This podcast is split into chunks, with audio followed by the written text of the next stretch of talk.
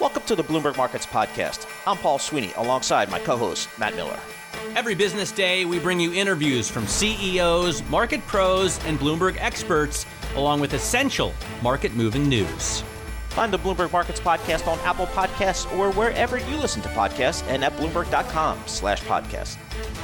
All right, it is Prime Day today and tomorrow for Amazon. Doesn't mean that much for me, but apparently I am uh, one of the outliers. U S shoppers will spend twelve billion dollars online in two days.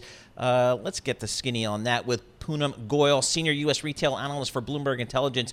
So, Poonam, give us a sense for Prime Day. It's we're in such a weird, you know, the past fifteen months have been such a weird time for all of us. Everybody's uh, behavior's been disrupted. Give us a sense of how important Prime Day is to an Amazon, you know, maybe twenty twenty-one versus last year. Sure. Thanks, Paul. So Prime Day is obviously very important for Amazon. It's expected, in our view, to bring in about twelve billion dollars in gross merchandise sales. That's both from third-party and first-party. Um, now, what's interesting here and why it's important is because Amazon Prime Day is when Amazon gets to sell more of its own inventory. So if you think about the Amazon business, more than half of the business is from third-party. But on Amazon Prime Day, two-thirds of the business is Amazon's owned business. So that's why it's so important. It's great for them because it's, um, they get to promote some of their own products. The other thing is they get to bring on more Prime members. So Prime members, today we have over two hundred million Prime members, with the U S having about two-thirds of the U S population households, each having a Prime member in there. So opportunity to grow that is where Prime Day helps, where deals are promoted, and consumers who are not Prime members can join Prime, which then creates a more stickier customer for them in the longer term. And I wonder how much this has grown with Amazon, because revenue growth at Amazon has been off the hook. We're talking about a company that made less than two hundred, way less than two hundred billion dollars in revenue in twenty seventeen, and they're going to make about five hundred billion dollars in revenue this year. So um, have we seen Prime Day revenue grow at the same pace? We've actually seen it grow much faster than that. So using the same time frame that you just used, in twenty seventeen, Prime Day sales were two point four billion dollars, and we're expecting twelve billion dollars this year. So that's a six-fold wow. increase almost. Poonam, talk to us about the other side of the equation, the supply side, getting stuff to people's doors. We keep hearing lots of stories about supply chain disruptions, and boy, when I think about a A company that really relies upon a global supply chain, it's Amazon dot com. What are they telling you about being able to get stuff to people's doors? You know, it hasn't been called out as a hiccup yet, and nor do we see it. But what I have personally seen and I've heard from people is that, you know, the one day, the two day delivery that you're used to expecting, maybe it doesn't come in one day anymore, anymore. Some items, maybe they take two or three days, but they're still getting them out there. You know, if, if anyone can do it, we think it's Amazon. They're pretty diversified in how they ship. They use carriers, but they also have their own trucks and fulfillment networks that help them. So we think Amazon can still, you know, go past those bottlenecks. We haven't seen um, those constraints impact them like we have some other companies in retail. By the way, Poonam, not uh, not totally related to this story, but I always wonder cars. When I look at other no, no, no, no cars. Man, uh, the wait there is getting really long for cars and motorcycles. But you know, a lot of times I'll choose Amazon instead of many other online vendors because I want my stuff now. Um, and I'm probably just a horrible person, but I guess other people probably feel the same way. Are are other vendors, are other online sites hurrying up to try and match that? Yeah, absolutely. So, you know, Walmart and Target, I'd say, are, are both playing in the space more aggressively than they ever have in the past. They now have programs where you can get same-day delivery, whether it's through Walmart Plus or whether it's to ship, through Shipt at Target. So you can get um, things to your door the same day today in retail across many other larger retailers. But once again, the inventory there may be a little more limited um, than it is on Amazon because they don't necessarily have everything that they have available online for same-day delivery or even next day. All right. Uh, it's a great topic because more and more of us, well, it touches so many. Yeah. Um, and, and a lot more, obviously, than it did in two thousand seventeen, two thousand nineteen. Um, and, it, and it looks like it's pretty sticky. Poonam uh, is a great person to talk to. She's our senior U S retail analyst for Bloomberg Intelligence. So she knows all there is to know about this fascinating and growing story. Um, well, and hopefully it continues to grow because that means the economy does as well. So that's the story on Prime Day. Get acquainted with it. It's here to stay, Paul, and spreading really around the world. This is Bloomberg. Right now, let's go to Omar Aguilar, C I O of Passive Equity Multi-Asset Strategies for Charles Schwab Investment Management. He joins us. Omar, thanks so much for joining us. I, you know, when I think about Charles Schwab, I just think of, you know, just the army of individual investors out there, the retail investors uh, that trade on your platform. What are you hearing most from the average, if you have a Charles Schwab Investment Management client right now? Hi, good morning. Um, you know, in general, you know, what we see uh, industry-wide and in, in general for retail investors is, you know, they, they're, you know, they're concerned about inflation. Inflation seems to be what is top of mind as uh, continued uh, concerns about the um, the all the, the work that has been done with prices going up, uh, significant amount of imbalances between demand and supply, and in general, you know, what would that do to interest rates? I think uh, when we see the um, the data and the volatility around it, the data, you know, a lot of what uh, comes to investors' head is, well, is this going to affect earnings for companies? Is this going to be something that affects prices? And in general, how is that going to reflect in the volatility of my portfolios? Well, you can just tell them, um, you know, if we start to see real inflation and the Fed turns hawkish and the dots rise, they can expect to see the ten-year yield fall. Well, that seems to be what's happening. That's crazy, you know? Right? That's just insane. That seems to be exactly how the markets, re- you know, seem to be reacting to what uh, what I would probably say was uh, something that the Federal Reserve tried to uh, put together last week, and in in an effort to try to reduce the fears of inflation, they actually created more uncertainty for investors. I think a big significant part of the tone, the hawkish tone that we all heard from Jerome Powell last week, you know, translated into more volatility around the timing of the tapering program. And I think the, the market seemed to be now more comfortable thinking that the tapering will happen earlier uh, than later, Uh, thinking that the Fed will be aggressive in reacting to any signs of inflation. So in a way, that, that inflation discussion created a little more volatility in what we may see down the road. All right. So, Omar, I guess one of the questions is, if we are going to be in a rising interest rate environment over the next several years, is economic growth, are corporate earnings, are they strong enough to offset that? How do you feel about that? Well, economic growth and earnings growth are seems to be the, for for us the catalyst of what may uh, offset a little bit of that volatility and inflation components. If you actually think about, you know, the numbers that we expect even in the second quarter, uh, we're going to, you know, get to the highest possible numbers we have seen in a while. And granted that there is a base case effect, we're expecting over sixty percent year-over-year uh, E P S growth in the second quarter, which is going to be a record. Um, you know, when you put that together with a potential of, you know, um, over seven percent of G D P growth in twenty twenty-one, you know, we're talking about something that I don't think we have seen in a long, long time.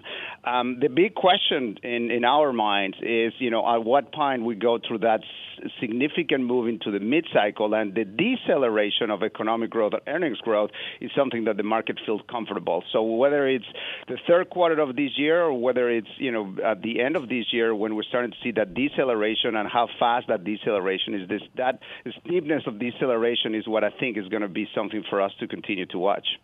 If you had to put your money in one basket or another, would it be value or growth?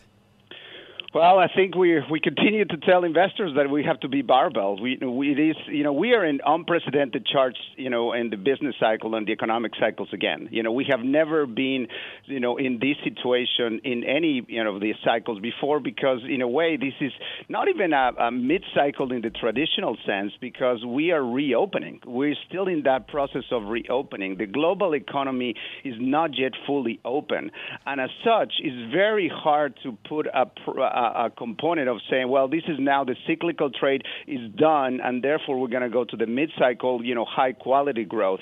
So our our approach right now, until we get a little more clarity on the data, is, you know, the cyclical trade still has some room, but you got to be prepared for the next leg, which is going into the high-quality growth. So, you know, again, long way to tell you the barbell strategy seems to be the most prudent at the moment. All right. Thanks so much for joining us, Omar. Always great to get your insight. Omar Aguilar, C I O of Passive Equity and Multi-Asset Strategies at Charles Schwab Investment Managers. You know, when we started Bloomberg Intelligence, Bloomberg's in-house research, investment research business, we said we're going to really focus on the data because that's what Bloomberg does. It has the world-class best data, and we'll let the data do the talking. And our analysts make lots of great charts and graphs from that data, and they tell you what's important. And nobody does that better than Mike McGlone. He's got the best charts, tells fantastic stories that really make you understand what's going on in his business. Uh, and Mike joins us here because we need to talk about Bitcoin, and I'm looking at some charts here, and it's not a good chart for X B T. It's off another nine percent today, Mike. So do we start looking at support levels for this type of thing like you do with all the other commodities you follow?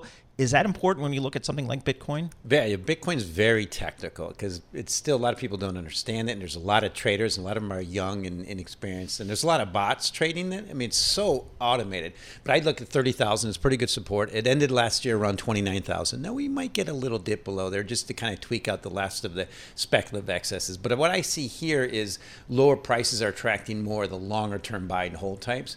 And it's last week, it peaked around forty thousand, so thirty right. to forty thousand. I still think should get to one hundred thousand this year. The key thing I'm worried about is what happened last year. Bond yields collapsing, the stock market declining, it's the macro. And if the stock market goes down and bond yields go down, Bitcoin's part of that macro. But in the big picture, what the Fed said, I think, you know, kind of tweaking things a little bit, the the the, uh, the Fed squawk of yep. um, that to me is actually good in the long term for Bitcoin, like it is for gold. So you think Bitcoin is more of an inflation hedge? Well, hey, Matt. It, well, well, well, I mean, here's the thing, because if the Fed starts to raise rates, Bitcoin and gold don't pay any dividends or have any kind of return like that unless you use some funky yield farming strategies. So why? Well, ultimately, it will be inflation hedge. But look at gold in the last ten years, in the last twenty years. It hasn't been an inflation hedge. It's been a deflation. It's been working better with yields collapsing. And gold is kicking in right now, finally, because yields, the thirty-year drop below. It dropped to one point nine four last night. I got up yeah. and I looked at it. I'm like, whoa. So to me, what's happening is it's not inflation. Think of what it's going to take for the Fed to raise rates. That's a dream right now. And it's starting to, they're trying to warn us a little bit because they remember what happened last time with the taper tantrum. It's just classic Fed. They have to do that. But they're still dreaming of raising rates. And the key thing is if the stock market doesn't go up, deflation is the main problem. You see that in most commodities. Most of them peaked. Crude oil is still a little bit higher here. Yeah. Copper peaked at ten thousand dollars. But I kick in Bitcoin is is replacing gold in portfolios in, in many cases. But it's not inflation yet. At some point, we'll get there. I don't know when that's what that's going to take, but to me, until the stock market, until we get that past that pay, that that period when you have a little bit of an ebbing tide, and you see here's where, who's wearing clothes, kind of kicked in maybe a little bit last week. Is I fully expect gold and Bitcoin to be the two key assets wearing clothes because there's still that I, I feel that organic and see that organic demand below the market. All right, so we did see. I, I'm wondering, like for Bitcoin, for those that don't fully understand it as a security. What is it most highly correlated with, do you think? So what should people be looking at to say, gee, if bond yields go up, yeah. you know, Bitcoin's going, I mean, how should I think about so it? So how did you know what I'm researching right now? On the Bloomberg portfolio okay. part, I'm, I'm I'm I'm working on what's called port. That's our portfolio function. Yep. I'm putting Bitcoin with the bond market and just taking a U S Treasury market portfolio and using Bitcoin at ten percent. And a lot of people here are doing that. Ray Dalio specifically mentioned it. He'd rather own Bitcoin than bonds. It has zero correlation to most assets is a unique thing about it. Now, when markets plunge like we did last year, everything has a high correlation to the stock market. And that kicked in. You saw that with crude oil, saw that with Bitcoin, but you know, now it's coming back. And I think that's what people are doing looking forward. Okay, in a gold portfolio, now I have to have a little Bitcoin because it's clearly replacing gold unless it fails, but if that trend continues. But in a in a in a in a uh, bond portfolio, it's really a nice complement, say five to ten percent going forward, zero rates. If we do get inflation at some point, it should kick in.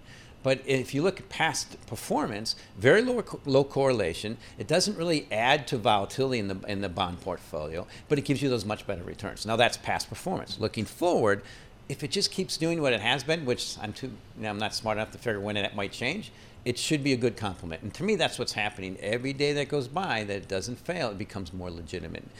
Yeah, near is, is, there, is there a material risk that Bitcoin fails? Yeah, well, it, it lessens every day. It's some okay. kind of, you have to have, I have to reconsider that because it's new technology. Something, some kind of technological glitch, some kind of, you know, the issue with energy, we already pointed out how yep. strong it is. So every time you kind of throw something at it, you kind of get used to that. I'm like, okay, it knocks the price down. Then you look around like, actually, that's a positive thing for Bitcoin. So it's more some, likely to be beaten than fail, right? I mean, the, the, the well, that might happen, much yeah. more likely option is that Uh, the market chooses something else like Ether. Well, that's the thing. And that's kind of like to say, okay, you, if in a gold portfolio, you have to have Bitcoin, but kind of now have to have a little bit of Ethereum in that because Ethereum rep- yeah. represents a whole building block of all DeFi and, and decentralized finance, and it's all rising. By the way, I'm a little confused. Well, it's not that I'm confused, but there are, there are um, stories in China that are bad for Bitcoin. They're shutting down miners, apparently, and they're banning people from accepting it and using it. So it seems like China, the government, is against Bitcoin. On the other hand, people in China own more Bitcoin than people in most other countries. And all of these new unicorn businesses are popping up. I don't know if you read about a group of Morgan Stanley traders that started a company called Amber Group, which trades not only trades Bitcoin, but offers a bunch of other fintech solutions with crypto. They have now a billion dollar valuation. Um, there's a Chinese crypto lender, Babel Finance. They've raised forty million dollars from investors like Sequoia and Tiger. Um, the, the, the list goes on and on of these new startups in Hong Kong and on the mainland. Does China love Bitcoin? Is it the savior of Bitcoin, or do they hate Bitcoin? Are they terrified of but, it? Matt, what you described is very, very short-term bullish and long-term very, I'm sorry, short-term bearish, very long-term bullish. China pushing back and, and being agnostic toward Bitcoin makes a lot of sense. Authoritarian society, no free flow capital, do not allow their citizens to have free flow capital and any other currencies outside the currency, the country. And that makes a lot of sense. It's actually showing how how the strength, how good Bitcoin is for countries like us in the rest, Western world. We have free, coal cap, free flow capital and discourse where you can exchange different currencies. So it's a savior for a lot of Chinese citizens. So they're trying to hide it from the government, but it's also extolling the, the problem. China's really going backwards the last few years, and many people with President Xi, this whole concept of trying to, you know, eliminate corruption, you know what that means? He's just bringing people who agree with him. So it's, to me, what's happening in China is very bullish for Bitcoin. In the short term, it's miners have to leave. They have to sell because they're getting a little discombobulated, but they're moving more to more renewable sources, a lot of it in North America. Gas flare in Canada is one of the top attractions right now, and it's all going renewable anyhow because of the cost. So I look at what's happening in China is just that's the, that's the new Cold War, and U S is already winning organically. All right, Mike, thanks so much. Always great to check in with you on Bitcoin. Mike McGlone there, uh, Bloomberg Commodities. We've been talking about inflation a lot recently. The market's trying to get a handle on, is it good inflation or perhaps something more longer term? And if so, uh, how problematic is that for the market? Let's check in with Brian Walsh. He's a financial advisor at Walsh and Nicholson Financial Group. Brian, if I'm really concerned about valuation, I'm, I'm sorry, inflation, should I just go out and buy gold as a hedge? Good morning, and thanks for having me. And, and my answer to that is no. Um, when you actually look at gold, uh, when it was supposed to work in inflationary environments, um, in more, more recent times, it, it hasn't. Um, when you look at um, the the uh, correlation with gold to the equity market that has increased over time. So gold is a great buffer uh, when you have a, a market sell-off um, like, like we had back in uh, March of last year. But when we're talking about inflation and future inflation, it has not provided a great hedging strategy. Uh, and in fact, um, we at our firm, we are more inclined to look toward uh, commodities such as sugar and wheat, um, To, to hedge inflation, as, as it has proved this year to work much better than gold. So you think commodities also better than And by the way, speaking of commodities, did you look at oil just now, Paul? Yeah, um, thanks for, you know, we've been looking at it this morning, but it just spiked up here. We got W T I crude oil, seventy-two dollars, ninety-two dollars an ounce, uh, a barrel. That's up one dollar twenty-eight per barrel. It's up almost one point eight percent, so a big move up there. Yeah, Brent up uh, one point five percent to seventy-four fifty a barrel, so big moves up in, in commodities. What about equities, um, I wonder, Brian? Can can you make an argument for equities as a good, as a good inflation hedge? Do you have to look at certain industry groups? Yeah, so, uh, I mean, right now, You, there's really nowhere else to go. I mean, you have to be in the equity market. You have a supportive Fed. You have supportive um, fiscal and monetary policy. Um, fixed income isn't going to give you really anything right now. So there really is no place else to go other than the equity markets.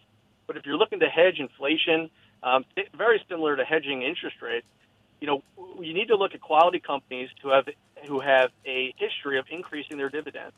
Um, if you have that and you have higher commodity prices, higher inflation, higher interest rates, those types of companies will fare a lot better. Um, and when you have these high inflationary environments, these high interest rate environments, you need to have cash on hand. Um, now is not the time, in our opinion, to be barreling into growth stocks. Um, we think you need to have quality on the balance sheet, um, quality in your portfolio, and, and position accordingly for, for higher interest rates and higher in, in inflation. And, you know, short term, obviously, we're seeing what the Fed is calling a transitory inflationary move. Um, we believe that it's not transitory. We think we're going to see it continue um, through twenty twenty-two into twenty twenty-three. And I think that's when you're going to start seeing it affect um, the equity markets in a, in a bigger, bigger way. Brian, are you you've, you've been in this game a while here. You've got some experience. When you see valuations where they are today, when you see you know, meme stock trading, you know, kind of the Reddit traders, when you see SPACs exploding in the end of last year, beginning of this year, does that suggest to you that there's a lot of froth in this market and I better be a little bit careful? Absolutely. I mean, um, there, there's no doubt about it. I've, I have people calling me who never had questions before about investments, uh, calling me, asking them about A M C and GameStop and Bitcoin. So um, anytime, you know, for me, I see some people Um, you know, reaching out regarding certain things, um, you, you have to start to wonder. And uh, it's across the board. I mean, there is nothing in this marketplace right now, at, at least on the U S side, that is trading uh, in any capacity um, that's justified. Everything, to me, you know, is is just a lot of pent-up demand, pent-up cash that people want to spend. Um, and, you know, they're, they're riding the, the federal uh Fed policy wave right now. And um, I, I really, I, I truly believe um, that, you know, the rest of this year will probably be pretty decent for equity markets. But once twenty twenty-two, twenty twenty, end of twenty twenty-two comes around, um, I think you're going to see that valuation bubble um, start to start to dissipate a little bit. But nothing, just dissipate, right? Not pop. I mean, you co-founded Walsh and Nicholson in ninety-one, so you've been through a real bubble. We see big tech stocks with huge valuations. You don't think this is going to be, you know, like nineteen ninety-nine again? Well, I think it depends on where you're looking. I mean, I think, um, you know, some companies, um, you know, they'll fare better. I mean, I think, you know, when you look at Amazon, Google's, Microsoft's of the world, um, you know, no, I don't think you're going to see a pop there. I mean, those are companies that have overtaken our world and overtaken our, our you know, the, the public um, interest in general.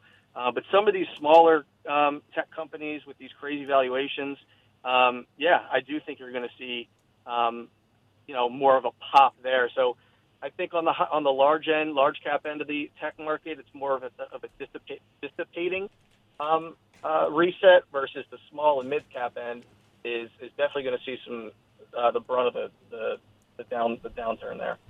All right, Brian, very cool to get your take. Thanks so much for joining us, Brian Walsh, financial advisor at Walsh and Nicholson, talking to us about markets. Thanks for listening to the Bloomberg Markets Podcast. You can subscribe and listen to interviews at Apple Podcasts or whatever podcast platform you prefer. I'm Matt Miller. I'm on Twitter at Matt Miller nineteen seventy-three. And I'm Paul Sweeney. I'm on Twitter at P T Sweeney. Before the podcast, you can always catch us worldwide at Bloomberg Radio.